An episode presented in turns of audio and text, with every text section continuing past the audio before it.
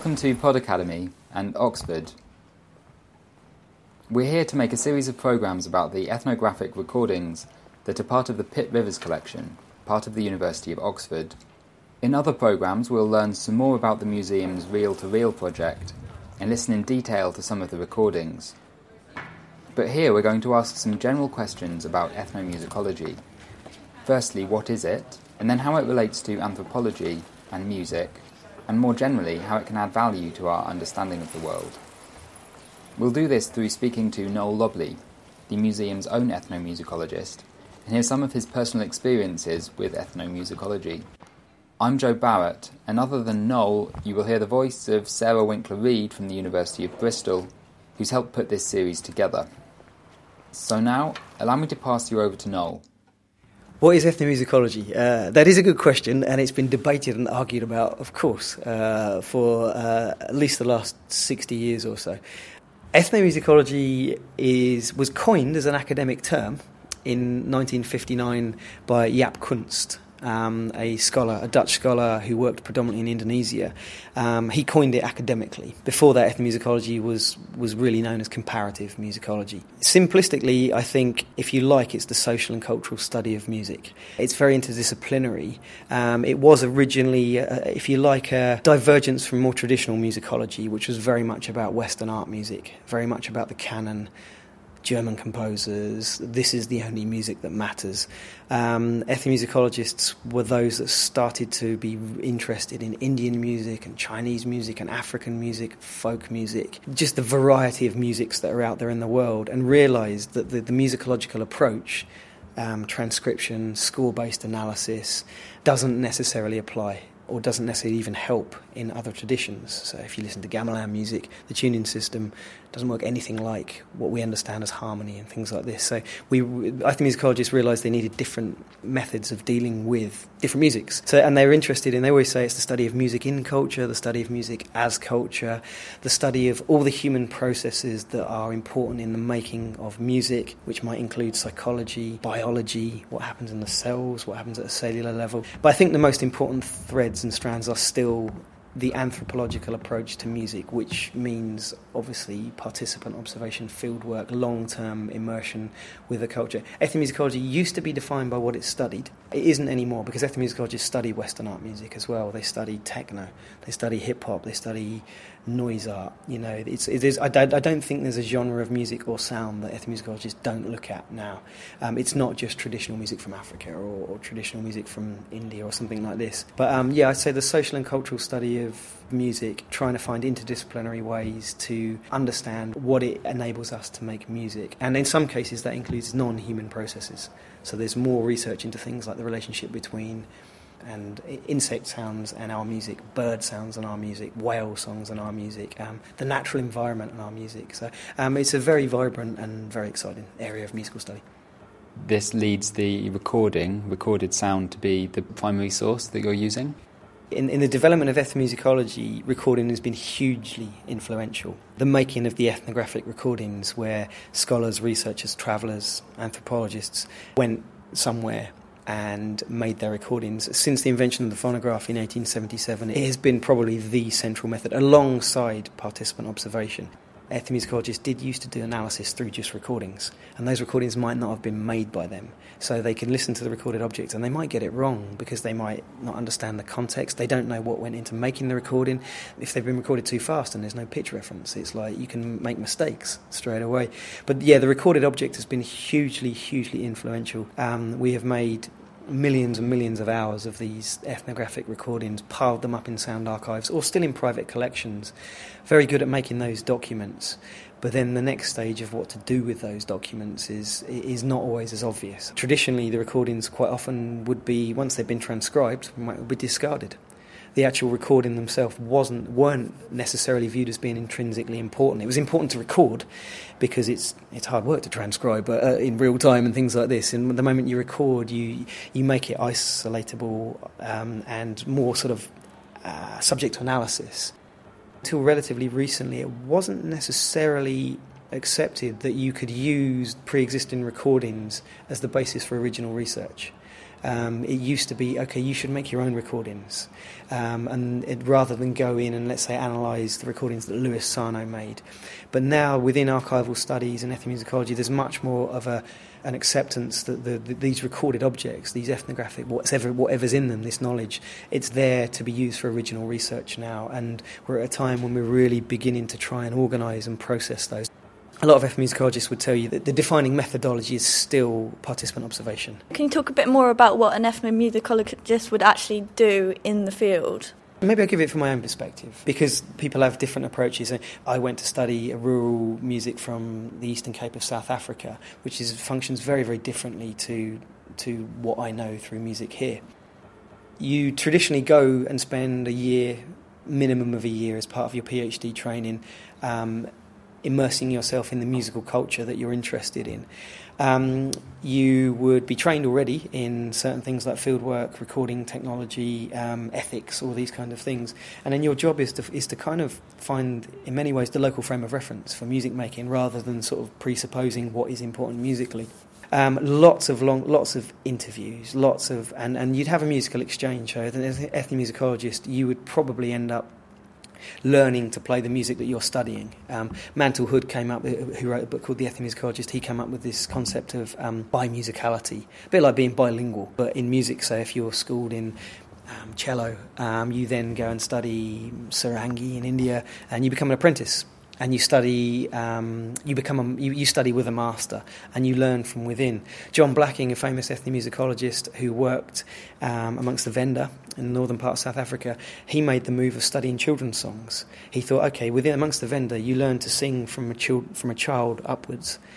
Um, and then you you know you learn different songs for age sets and groups. And he, um, as who would have been in his thirties at the time, I think, turned himself back effectively into a child and, and started learning children's songs, and that changed his status. I've studied quite a few instruments while I've been going along, both um, mbiras, uh, studied gamelan music as well. And when I was in the Eastern Cape of South Africa, um, I began to try and learn some of the bows uh, and some of the songs. The community I was working amongst are a Xhosa community, which is XHOSA. Xhosa is a click language. And so I studied the language um, because obviously the language influences um, the music making. You hear these hip hop artists just exploding with clicks, like Imagine that through hip hop. You know, it's explode. So studied the language and then started to study um, some of the songs because Xhosa music is more vocal than there are bows, but there's not a huge drumming tradition or anything like that. And so um, yeah, began to hang out with musicians spent a year. It involves a lot of drinking in bars and musicians. It's not a bad job. Um, and finding out how they make music and what's important to them, what they want to say about their music, um, and, and how you can begin to share about it, and, and, and to explain why you're interested in that music. Yeah. So, yeah, did, did learn some, um, begin to learn some of the um, instruments and songs. Uh, do you think getting involved with making the music changed your status among the people you were studying? Definitely, yeah. We're we're very lucky in ethnomusicology that if you, once you've had a musical exchange, it tends to enable things. When anthropological fieldwork, there's that classic moment when it's like, well, why should we tell you? all of these things that you want to know about. How is this? If you go and work in the the, the, the, the Eastern Cape of South Africa amongst poor communities, and you come in as a researcher, there is a like, well, what, why should we tell you all of this? What, what's in this for us? And, and, and absolutely rightly so. You have to find a reason to explain why you're doing it, why it might begin to help communities. I don't mean that in a in a kind of patronising way, but you know, when you have musical exchanges, or you um, perhaps you, I mean, one huge thing was to share a lot of music with musicians. Most of the musicians I was working with in East Cape of South Africa were interested in hip hop. I had a massive library of hip hop music which we listened to on my laptop. I, I bought some CDs for people, and the moment you do this, exchanges start to happen. It's like it's the classic gift idea, isn't it, in anthropology that there needs to be an exchange, there needs to be a gift. But yeah, ethnomusicological fieldwork is not really possible without a musical exchange, and it does change your status because if you're a musician, you have some of the skills that are important to musicians in communities, and so there's, there's there is some kind of um, shared platform there, and just sharing songs. You know, it's a classic round the campfire or or around the pub, or you know that that it does it does change your status. But sharing music and in, if you make recordings, sharing them back with communities. So I was based at a music archive called the International Library of African Music in Grahamstown in the Eastern Cape of South Africa. And there, this is the world's largest archive of, of um, ethnographic music from sub Saharan Africa. And while I was there and I was interested in it, um, I realised there were 200 Xhosa recordings um, on the doorstep of Xhosa communities, and they had no idea that they were there. So I started hanging out with musicians, and they were like in the townships, which are predominantly black, exclusively black, most of them. And everyone's like, "What the hell are you doing here?" And I thought, "Good question." And um, and then I was like, "Oh, I'm interested in your music." And did you know that there were these recordings of of some of your awesome music from 50, 60 years ago in in this archive? And most musicians like, "I had no idea." And I said, "Do you want to hear it?" And everyone's like, yeah. So I started finding musicians, local artists and people, and, and said, uh, and, and started hanging out with them, you know, just following what they were doing, their hip hop, their theatre, and, and then just asking them about this, this heritage. Are you interested in this? And they're like, absolutely. I'm like, well, why don't people come to the archive? And everyone's like, the archive's nothing to do with us. It's part of the university. We like the townships are nothing like a well-funded research institution. You know, they said if you want it heard, I'll show you hire a donkey cart, bring those songs on a tape. I'll round up my musicians and artist friends. We'll learn those songs. We'll travel around the township on a donkey cart singing them, and people will come. We then play them in a sound system on the street. Watch this. And so that's what we did. And I thought, okay, I'm up for this. We did it and played them on the street as if people would have heard hip hop or house. These are the most popular music forms in South African townships, gospel. Played these field recordings, and people came. And these young guys said, This is our heritage, tell us stories about it. And elders came forward and said, I know this song from this village, and things like that. It, it was a way of taking the archive and putting it back on the street, if you like. And that's and that felt to me like that's the that's more of an exchange. That's that's finding a way to share the music back where it came from, I think.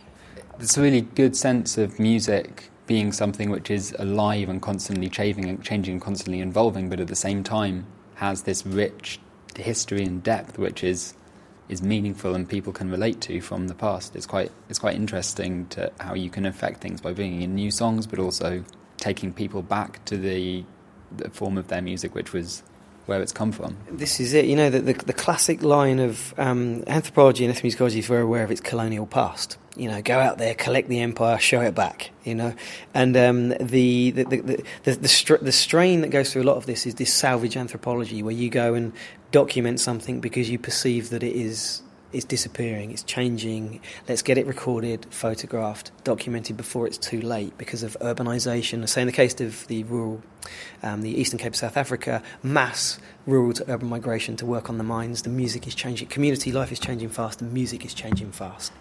Um, you know, songs that were about village ethics no longer work that way anymore because perhaps some of the family are away for three quarters of the year and this and the other. And uh, the, the, salvage anthropology side, which is let's document this, which is what Hugh Tracey did. He's the one that built the collection that I worked on in South Africa. Sometimes that can overlook the reasons why music changes.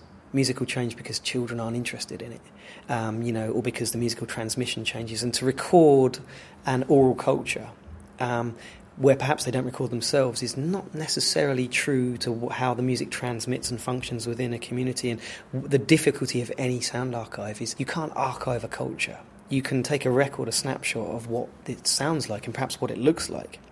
But you can't archive those processes that, that make that organic and make it breathe. But what you can do is find a way for an archive to, to continue a meaningful relationship with that culture. Putting sounds back amongst people you know, which headphone appointments, research appointments, even websites don't really achieve, do they? I mean, there are social experiences through the web, and, and we know this, and through smartphones, and but yeah, and uh, and what was fascinating to me, say that what I learned in South Africa was that. Um, yeah, to put those recordings back amongst the way people actually experience music, which is in the bars, on the streets, in the yards, in the schoolrooms, in the old people's homes, where they talk. This is a community of storytellers. Okay, they're not a community that come in for research appointments. And uh, these townships, I should stress, are very poor, chaotic, marginalised places. Like the, the, there is, you know, there's plenty of music and culture, but they are they are quite hard places to live in. You know, the culture inevitably suffers.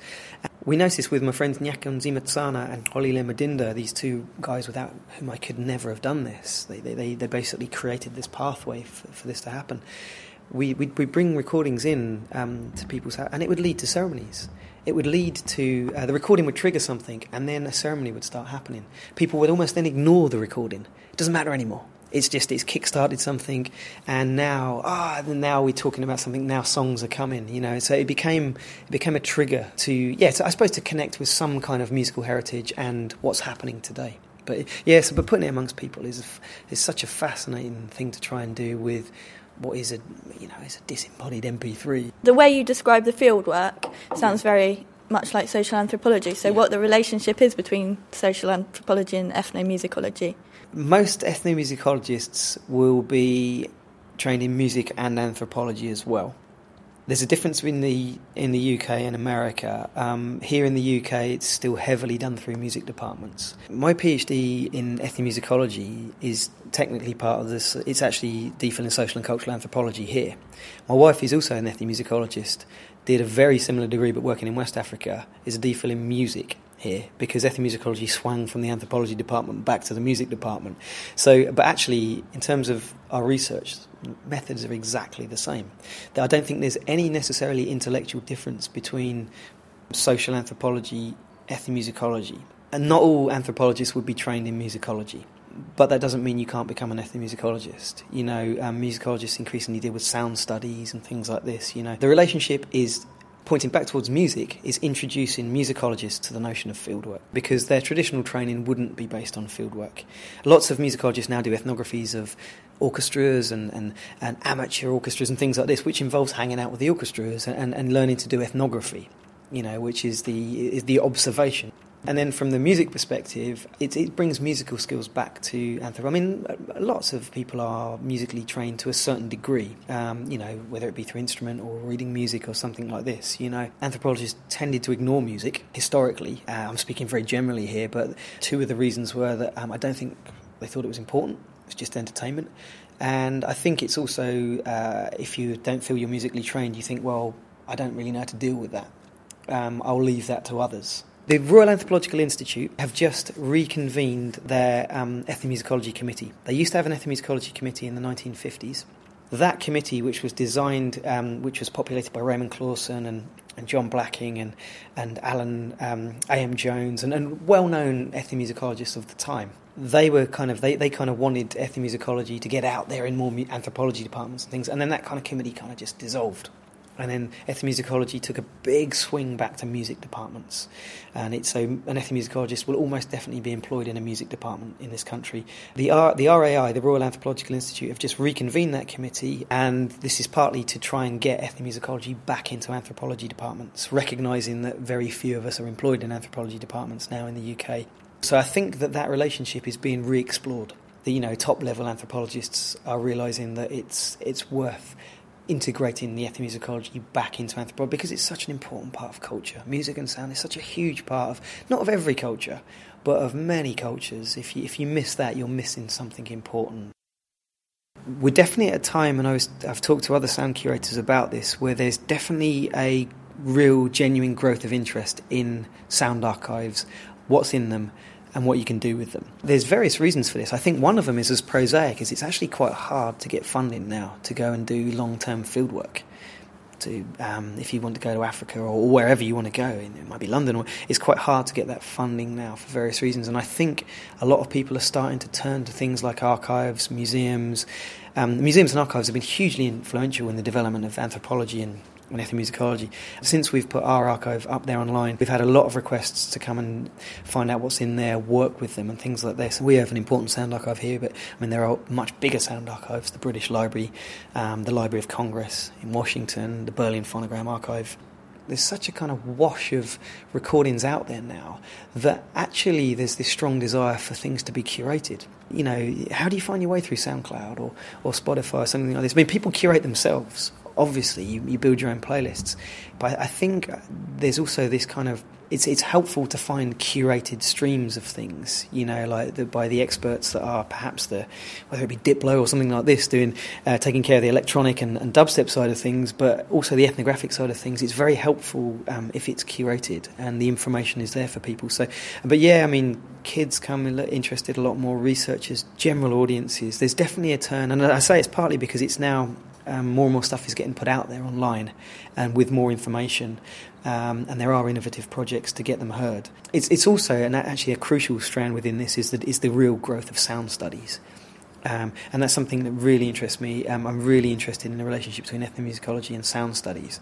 And sound studies are much more practitioners, composers, those that, and their notion of field recording, like, you know, so field recordings now, it's not just ethnographic recordings made in the Eastern Cape of South Africa or in the Central African Republic, but you know, recordings made in people's bathrooms on the street, the sounds of the street. Now, these influence people like John Cage, Pierre Schaeffer, Stravinsky. You, you know, people listen to these, Duke Ellington, li- listen to the, the, these kind of more environmental recordings, if you like. But, but sound studies is a real, real growth area at the moment. The notion of the personal soundscape is, is, is becoming more and more influential, if you like, because anyone can make a recording. Anyone can make a high quality recording of their soundscape if they know it well. To make a good recording, you just have to know what you're listening for. It doesn't even have to have superb technique. And I think that that development has, and the interest of composers and avant garde composers in the sorts of things that are in archives like the Sound Archive at the Pitt Rivers, has made things more, I hesitate to use the word fashionable, but made it more creative, I think. That was Noel Lobley at the Pitt Rivers Museum talking us through the field of ethnomusicology. This podcast is part of a series about the audio collections at the museum. Listen to the others to learn more about the Reel to Reel project and how collections of this kind can have an impact in museums, as well as the real world. We'll also take a more detailed look at some of the recordings in the collection. All of these podcasts, as well as many others, can be accessed on podacademy.org.